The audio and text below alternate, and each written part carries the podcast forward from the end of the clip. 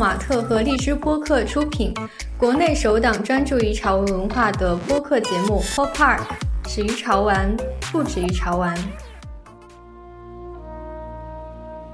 欢迎大家收听我们这期的 Pop Park。呃，今天我们邀请到的嘉宾呢，从去年开始是在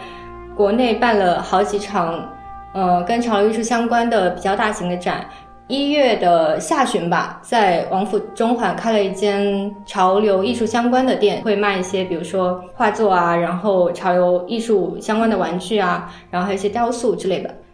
他是谁呢？现在请我的嘉宾跟大家打个招呼。嗨，大家好，我是东方。那我们为什么请东方老师过来呢？就是其实跟我们这档节目要做的事情是有关系的。这档播客会聚焦在潮流玩具跟泛潮流文化。其实东方老师在做的事情，比如说办展也好，然后开店也好，其实是我们这个行业其中的一个有机的元素。能够邀请到东方老师来跟我们讲一下他自己本身的从业的经历，然后比如说办展呀，然后开店呀的一些很有趣的故事，然后以及比如说想要在潮流艺术这个行业有所有所作为，或者说想要给大家带来怎样的乐趣之类的，那能不能请东方聊一下之前在保利工作的一段经历，然后比如说在保利的工作是怎么样的？大家的了解的话，比如说保利可能做的不是潮流艺术，那为什么后面会转到潮流艺术这个行业？这中间有没有一些什么故事？就请东方跟我们分享一下。呃，我是在艺术品拍卖行业工作了十年，然后呢，在国内的大型的拍卖公司嘉德和保利，然后都工作了很多年的时间。然后之前呢，其实我是主要负责的是近代书画业务的。这块的呃鉴定、征收还有拍卖，然后我自己也是拍卖师，然后我是从去年开始离开这个大型的国企，开始自己创办一家做潮流艺术的这么家机构，呃，这家机构呢，从去年到今年为止呢，我们已经在全国的三个城市做了一共五场的大型的潮流艺术展览。大家比较知道的，可能是在北京的松美术馆，我们在去年的六月份做的第一场 Fast 潮流艺术展。然后现在目前在北京今日美术馆，我们也同时有这个 Fast 潮流艺术展第二期，到三月中。呃，我们现在其实除了做潮流艺术的策展之外呢，这个策展之中我们会推广国内的现在很多年轻，包括或者成熟的，呃。一线或者说未成名的艺术家，然后同时呢，我们也作为平台在展示我们觉得兼顾艺术性和潮流性的潮玩，甚至潮玩相关的周边。另外，我们在策展的同时呢，其实囊括了音乐啊、电影啊、动漫啊很多个因素在一起，就是融合了年轻人喜欢的这些生活上的元素。现在我们也开始进军产品的这个层面，我们呃也在做一些潮玩的产品的开发。现在在北京的王府中环有了一家我们自己的潮流艺术空间，这种展示了艺术作品，还有一些潮玩。我有一个问题想问的就是，有的人会觉得会把当代艺术跟潮流艺术分开去讲，比如说呃，好像当代艺术就归当代艺术，然后潮流艺术归潮流艺术，在。东方看来，他们的关系是怎么样的？是说潮流艺术从属于当代艺术，还是说他们两个是完全分开的一个东西？潮流艺术这个词其实是这两年大家才开始谈论的一个词汇。其实之前大家只知道当代艺术，但是当代艺术为什么会大家现在开始讨论潮流艺术？我觉得是因为当代艺术过于的传统，过于学术。它的整个的行业的壁垒和行业的接受度是很有限的，很多人吐槽说，呃，现在的当代当然也不是很正确的啊，有一些人会吐槽说啊，北京的当代圈好像是太过学院化，没有什么新的变化在这几年。但是可以看到，国际上在当代艺术的变化是非常大的，国际上这些顶流的艺术家的名单是一直在变化之中的，他们的影响力是全球范围之内的。当然有人说是跟啊美国的国力有关，跟日本的资金有关，但是我倒觉得这跟艺术整个的氛围也有关系。所以我觉得“潮流艺术”这个词汇是从全球引到中国一个新的变化，就大家开始接受一些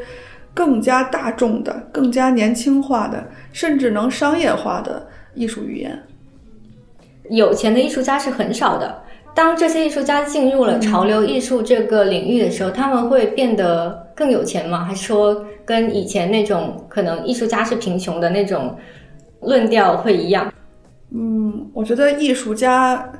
大部分还是很穷的，嗯，而且大大部分艺术家并不是为了钱生活的。真正的艺术家，我认识的艺术家，我觉得他们并不是很在乎钱，他们只要能生活就够了。真正的艺术家，他是更关注于自己的作品能不能被大众接受，自己能不能表达自己想要想要画的东西，自己能不能超越自己，这是他们自己真正关注的。然后，我觉得在赚钱这一块儿来讲呢，大家可以看到什么，像 COS 啊，像这 Daniel 什么呀，这些人可以说非常的吸金啊。这两年，对，像孙小龙一样的，现在就是像一个潮牌一样，他每年的营业额，我我去年粗算了一下。他去年一共发了九十多张版画，这九十多张版画加起来的发售的价格已经超过了一个亿，所以我感觉他们已经是太赚钱了。但是他们又不是真正的所有的艺术家都想变成这样子，因为他们就像一个品牌一样，他已经不像一个艺术家了。所以说，我觉得艺术家能不能赚钱，他都是可以赚钱的，就是看你想不想去赚这个钱。嗯，今年的话，就是疫情对于线下的展览的影响还是非常大的。好像之前墨匠美术馆吧，就是因为疫情的话是把它关掉了。就是如果没有人去的话，其实你开着也没有什么用。比如说，如果对于线下的影响会比较大的话，会有一些活动或者一些销售转移到线上去吗？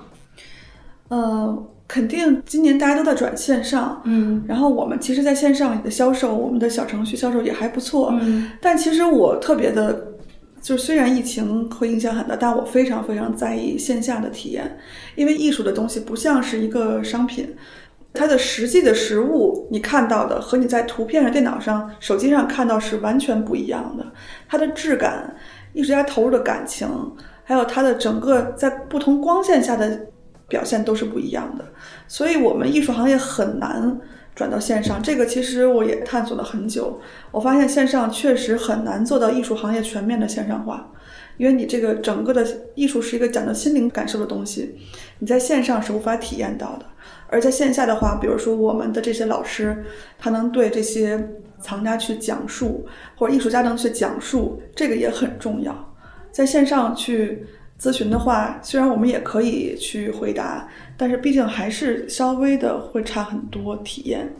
另外，我觉得这个播客还不错，它可以很长时间。但大部分大家看都是碎片性的东西，一个很短的视频，一个很短的文章，其实大家吸收的东西都是非常的营养的，是很有限的。在线下的展览都不一样，你的看到的是一个全方位的东西，所以我还是希望更多的精力投入到线下的展览之中。那天我正好在美术馆，然后有一个观众让我很有感触。他说我是第二次到你的展览来看了。我说为什么？我们有这么好看吗？他说我从来没有见过草间弥生的真的这么大的雕塑。我之前在你们这儿看，我以为不是真的，以为是就是好像是很多人展的都是一些工艺品、仿制品。但后来我发现这个东西是真的，然后我觉得这个机会太难得了，所以我准备再来看一遍，仔细看一遍。因为我们在展览现场展出了，比如说那个两千万的草间弥生的这个大南瓜，像这些作品，确实在国内，呃，我觉得是很难有机会看到的。然后我们也是从藏家手中借了各种什么草间弥生啊、村上隆啊、空山鸡啊这些展品。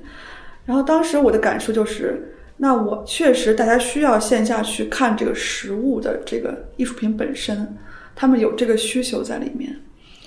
这是我一个当时的一个感受，然后另外的一个感受就是，很多的年轻人他们是奔着我们展览名单上几个很大 title 的艺术家来的，然后他们来了以后，我们问他，我说现在网络这么发达，你为什么还要过来看呢？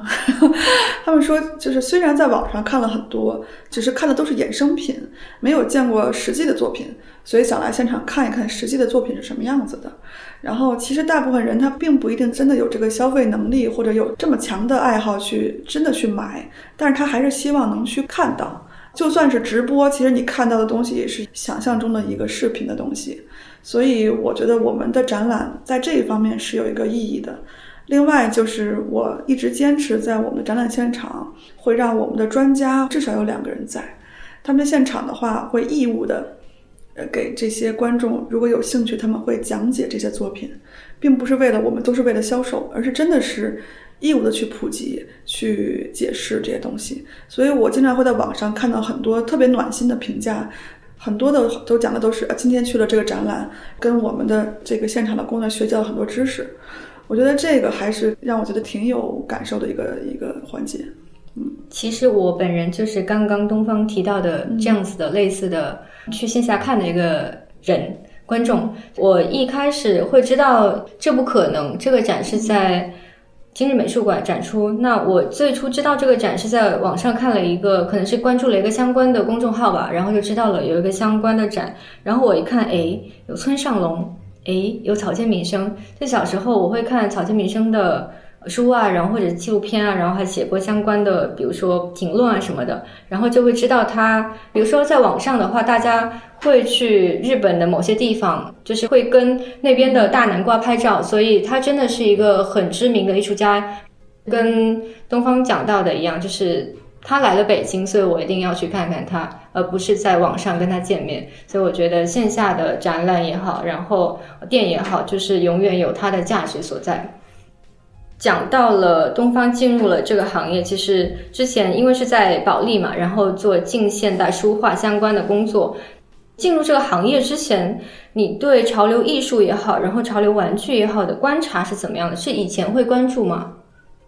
其实我觉得很多年轻人都或多或少的，就你可能没发现，但你其实都浸淫在一个这个环境之中，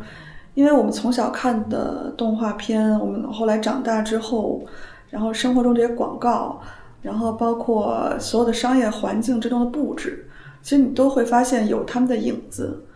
我是觉得是从二零一零年之后开始，国际的几个大的艺术家在国内的影响非常大。你像 COS 啊，它的大的玩偶会动不动出现在什么维多利亚港啊，动不动就出现在某个城市的中间。然后它的玩偶就是大家到处朋友圈都能看到，大家还有跟 Bear Brick 熊拍照的这些。人很多很多，但是其实，呃，我是从艺术的角度去反向的去关注的这个潮流艺术这方面。我觉得从前几年开始，我们在拍卖市场上拍卖奈良美智、草间弥生、村上隆的作品，突然间成为我们整个拍卖行业的热度的前几名。而以前呢，这前几名都是被一些很老的、很传统的艺术家去囊括的。现在这几个人呢，竟然超越了莫奈，超越了梵高，超越了，呃，甚至中国的这个齐白石，这个几个大的艺术家，他们反而成了顶流，而且成为价格动不动就过亿的人。是的。然后这个其实引起了我的一个很强烈的一个关注。然后我我们就一直非常关注为什么这个到底这个趋势会持续多久？但后来发现这个趋势，奈良乃至的这个拍卖市场的这个行情。只是一直更贵，并没有 便宜下来，而且并没有就像热度很快就过去。然后 COS 可能今年开始稍微的热度会有下降，但之前的话，它的热度还是几百万一件的雕塑，几千万一件的画，还是在一直的在在卖，卖的还是蛮好的。然后奈良美智也是，我身边的很多藏家，从老藏家到年轻藏家都有在收藏。所以呢，我觉得这个方向可能是一个社会趋势的变化，并不是几个资金上在热炒啊，在炒在什么大家说的一些很黑暗的东西，它真正是有需求的。我觉得这个社会的感情需求需要一些治愈性、可爱性的东西，就好像昨天我的朋友跟我开玩笑，我说我好累啊，然后工作很辛苦，然后感情很空虚，然后但是我又没有，他说你养只宠物吧。我说我呃照顾不好他们，我说我的工作太忙，照顾不好，对他们太残忍了。所以后来我我的选择就是我家里会有很多的潮玩，会有很多可爱的东西。那其实这些东西给了我像宠物一样的陪伴和治愈。那我想，这些收藏家、这些年轻的藏家，他们其实也有这方面的需求。他们在做艺术品收藏的时候，也希望有一个心灵上的一个抚慰吧。所以我觉得这个需求是非常确定的。那我们才开始关注。整个的从上到下，从几千万的艺术品到泡泡玛特的这些呃盲盒，就是从上到下的这个潮玩艺术，我们都在关注。其实会收藏玩具的人都是很孤独的人。潮流玩具就好像一粒药一样，就是孤独的人把这粒药吃下去，可能就会好一点点，因为它不是说吃下去就完全好了，所以可能是要不断的。呃，买来新的玩具，然后来抚慰自己内心的孤独。那其实过去一年，你是我自己知道的，就是比如说去年六月办的一个展，我看到这个展会比较亲切的是，泡玛特的两个艺术家在上面有展品，比如说 Kenny 也好，然后王家生也好，会展出一些他们的画作。还有一个是去年十二月办的展，在北京的今日美术馆之外的还有。在哪里办的展嘛？还有你刚刚讲到说，比如说小的展，那这些小的展跟大的展有什么区别呢？我们除了在北京做两场大型展览之外，我们在武汉的 K 十一和在深圳的一家美术馆也做了两场大型的潮流艺术展览。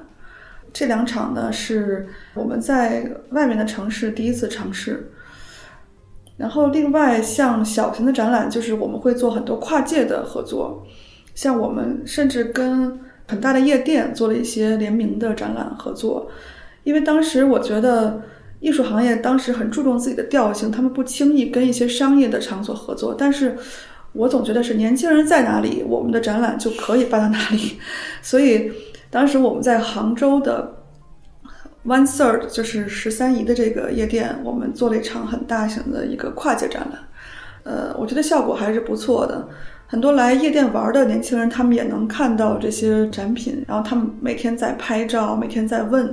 我觉得这个流量的使用，我还是觉得是可以继续的。然后后来，包括现在更多家的夜店也在找我们，也有合作。当然，也不只是夜店了啊，我这是更多的场景，其实我们也在寻求呃各种跨界的合作，就双方都有这个理念，有这个想法，有这个认同。嗯，然后其实我是之前在国外的时候看了很多的展览，我很受触动。我觉得这些展览非常的有意思、好玩，而且这个画面很好看。它真的不是那种传统意义上特别的高冷的学术的展览。所以我回国之后，我看到国内其实很少有这种类型的展览。然后我在想，为什么呃大家这些年轻人都要拼命的去买日本的艺术家，拼命去买美国的艺术家的东西？为什么他不能在国内去消费这个艺术作品呢？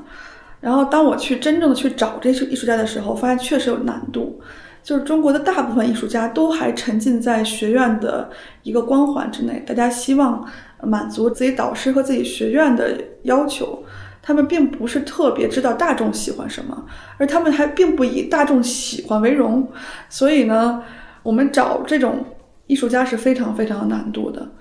但是还好，就在后期通过我们的引导，还有不懈的一个努力的去寻找的过程中，还是有不少的艺术家，我觉得是可以达到跟国际艺术家有这个一样水平，甚至更好的特色的这么一个样子。所以我希望这些艺术家能被中国的年轻人和大众能去更多的认可和接受。这是我其实一个非常非常有信念和非常非常想做的事情。那天我问一个艺术圈的媒体，我说。你这个浏览量太低了，他说我这是我们圈里流量最高的媒体之一了。我说怎么可能？你看你这个文章才一千多阅读量，这太少了。他说你知道吗，东方，我们一千在艺术圈已经算很高的阅读量了，能达到两百以上就算是成功了，一千以上就很成功了。所以我当时觉得，哎呀，太可悲了，我们这个艺术行业的这个公众的传播力实在是太可悲了。我觉得泡玛特非常好的就在于，他把艺术的家的 IP 转化成了一个大众能去使用和接受的一个产品，所以导致这几个艺术家也是从很小众的圈子到了一个非常非常有名的艺术家。所以之前我们展览去展他们作品，很多人是奔着 Kenny 王，就是 Molly 的这个呃原作者，还有奔着这个龙家生就拉布布的设计者去看的。所以我当时觉得哇，真没想到这么多人特地来看艺术家，包括我们现在合作的另外一个网络艺术家赵小黎，他的抖音上有九百多万粉丝。我们在深圳的时候展出了他的他的一系列作品，然后很多粉丝真的是从外地赶过来去我们深圳那个展去看他的作品。当时我就想，哎呀，网络的力量太厉害了，所以我们以后要加强呃大众的这个传播。这个比很多之前呃做学术的事情都甚至还会更加有用，但是我们也会坚持学术这块儿上的去深挖这些学术上的事情。但说真的，我其实有一点反学院派，就是是因为我从大学开始我就开始经常去看美术馆展览，去读各种文章。虽然那个时候我不是学美术的，但我发现有大部分展览我看不懂，都看完以后不知道是什么意思。然后呢？呃，大部分的文章我看完也不知道他在讲什么，所以当时其实我是觉得挺不理解的。我就想，为什么他们不能说一些让我们能看得懂的东西呢？为什么一定要用专业的那些名词去去让把我们拒之门外呢？所以现在我做的事情就是，我们公司的几个是非常学术很深的几个老师啊，我跟他们说，这个文章我们要再改，改到给身边的所有人看都能看懂为止。你们的语言要再呃再平实一点，再去通俗一点。我觉得这个是我们跟其他的很多机构不一样的地方。我们不是讲说艺术家的作品是在跟观众互动的过程中，呃，完成了他的创造。所以我觉得能够去用大家看得懂的话去给他们推荐这样子的一些作品，其实是真的是很有意义的。昨天我在我们那个王府中央的空间里头，有一个呃年轻人问我一个问题，他说：“呃，哎呀，村上龙现在太烂了。村上龙昨天刚刚，大家可能看他发那个版画，是一个马桶上的太阳花，就是那个大便的一个太阳花那个画，然后网络上一片吐槽说：，哎呀，村上龙怎么什么都搞，然后就是骗人，就是这种太烂了。”但是昨天我有一个这个年轻的人，他在我的那个店里问我这个问题的时候，我说，呃，我倒认为村上龙的贡献非常巨大，他对整个艺术世界上艺术圈的行业贡献是非常大的，然后他对于日本的艺术的行业贡献更大。为什么？你看他的所有的这些作品，包括版画，包括原作，他其实都变相的去发扬了他们日本传统文化。他的这个最著名的几个作品之中。你看，就是有罗汉的出现，有日本古画里的那张很著名的那张画的出现，元素出现，它全都是把这些传统艺术里的元素转化到了现在年轻人喜欢的这些形式当中，反倒是起了一个反向的推广，所以我觉得这个贡献是很大的。然后虽然他后来可能跟机器猫啊，跟什么其他一些合作，可能会让你觉得非常的幼稚或者什么的。但你不可否认，他在推广他们日本文化这一块做到了一个巨大的一个作用。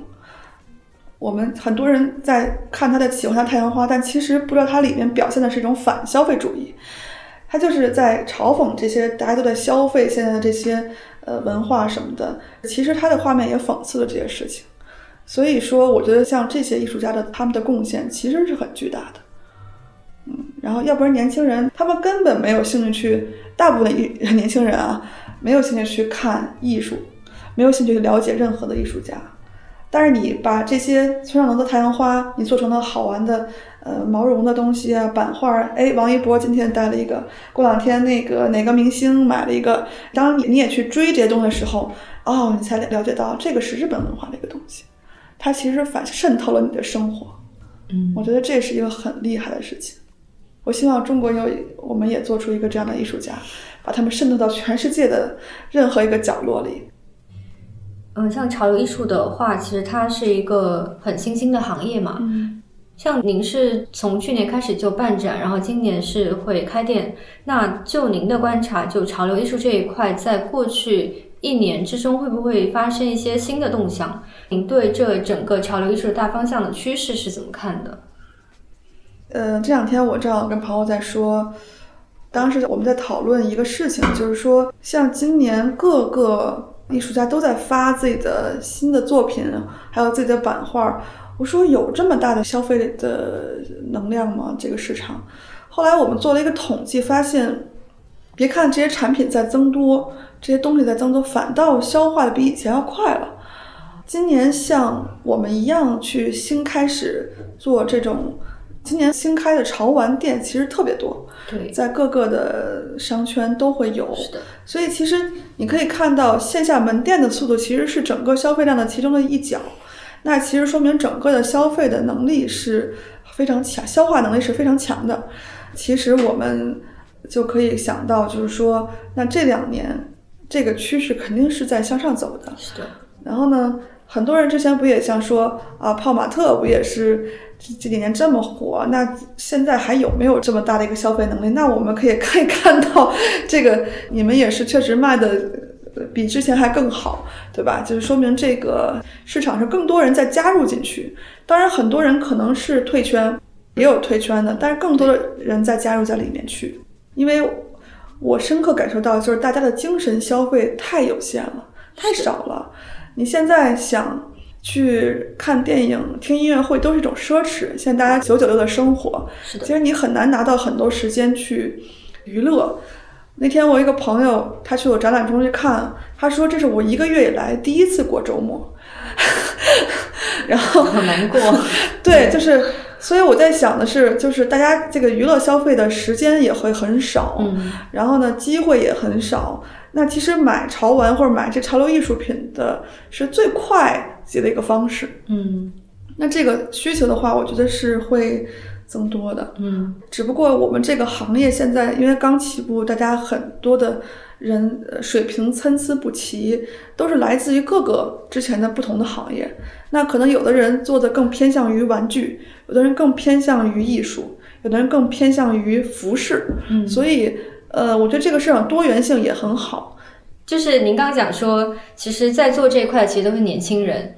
是。谁在买这些，比如说更贵一点的潮流艺术的收藏品呢？呃，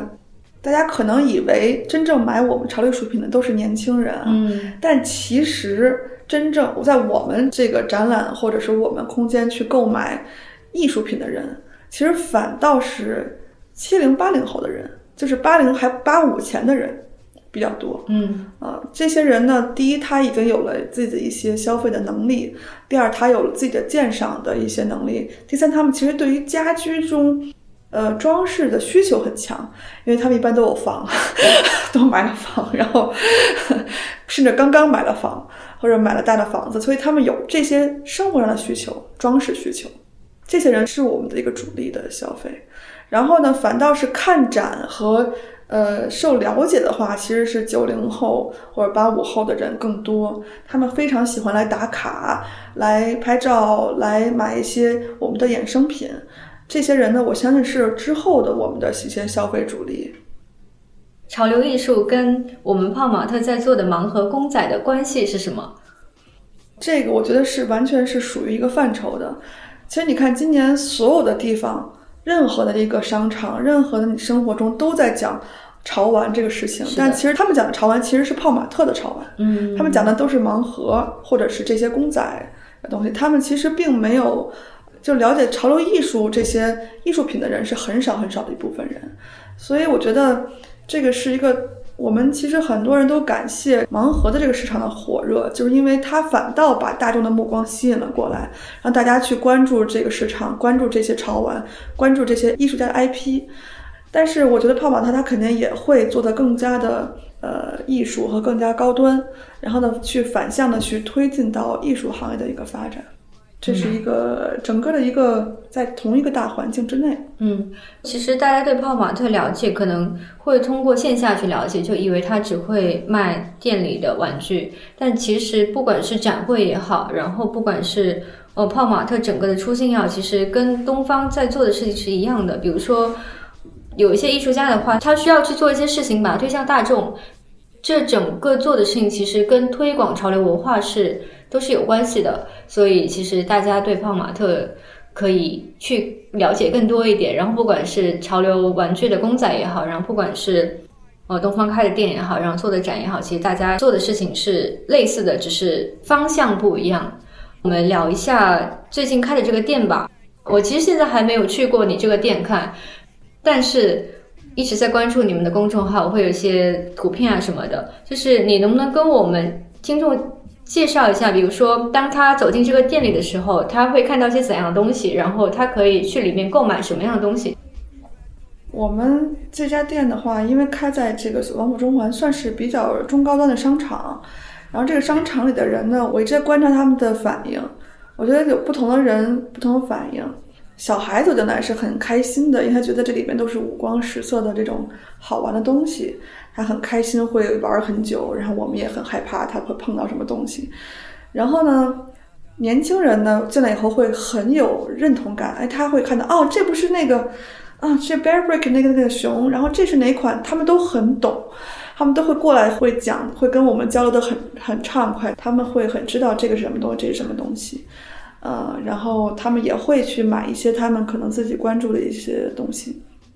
但反倒我特别喜欢看的，反倒是一些中年人，甚至我们的父辈他们的反应是很有意思的。很多人进来以后，他们会待很久，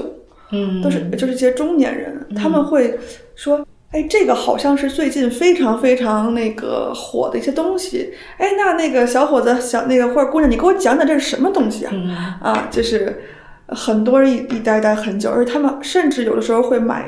不少东西送给他们的子女 或者他们的身边的人，把它当成玩具。对，就是说他们其实特别渴望去了解年轻人想在玩什么，然后他们也并不是很排斥，然后他们也会觉得这些东西是有一些美感在里面，他们觉得还挺喜欢的。啊，这种我觉得每个人的感受。还真的不太一样，但是大部分人进来以后都还是，呃，我觉得是有乐趣的，因为他可以看到一些真正的，像我们展了展一些也很贵的一些几万的一些，像 Banksy 啊，像呃很贵的 Bearbrick 啊，像那个有一些 Cos 啊，然后但我们也有很多亲民的东西，比如说呃很多盲盒啊。好多小的玩具啊，很多小的工艺品啊，这些东西大家都是很容易去接受和也去购买的。还有我们艺术家的这些衍生品，比如说 T 恤啊、帽衫啊，还有一些包包啊，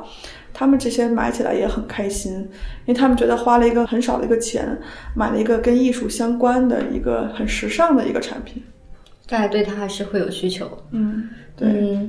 如果一个人现在想要收藏潮流艺术相关的收藏品，如果他是一个小白啊，那你会怎么去建议他从哪里开始收藏，或者说是从哪些角度去看一个呃潮流艺术相关的东西，然后他可以入手？嗯，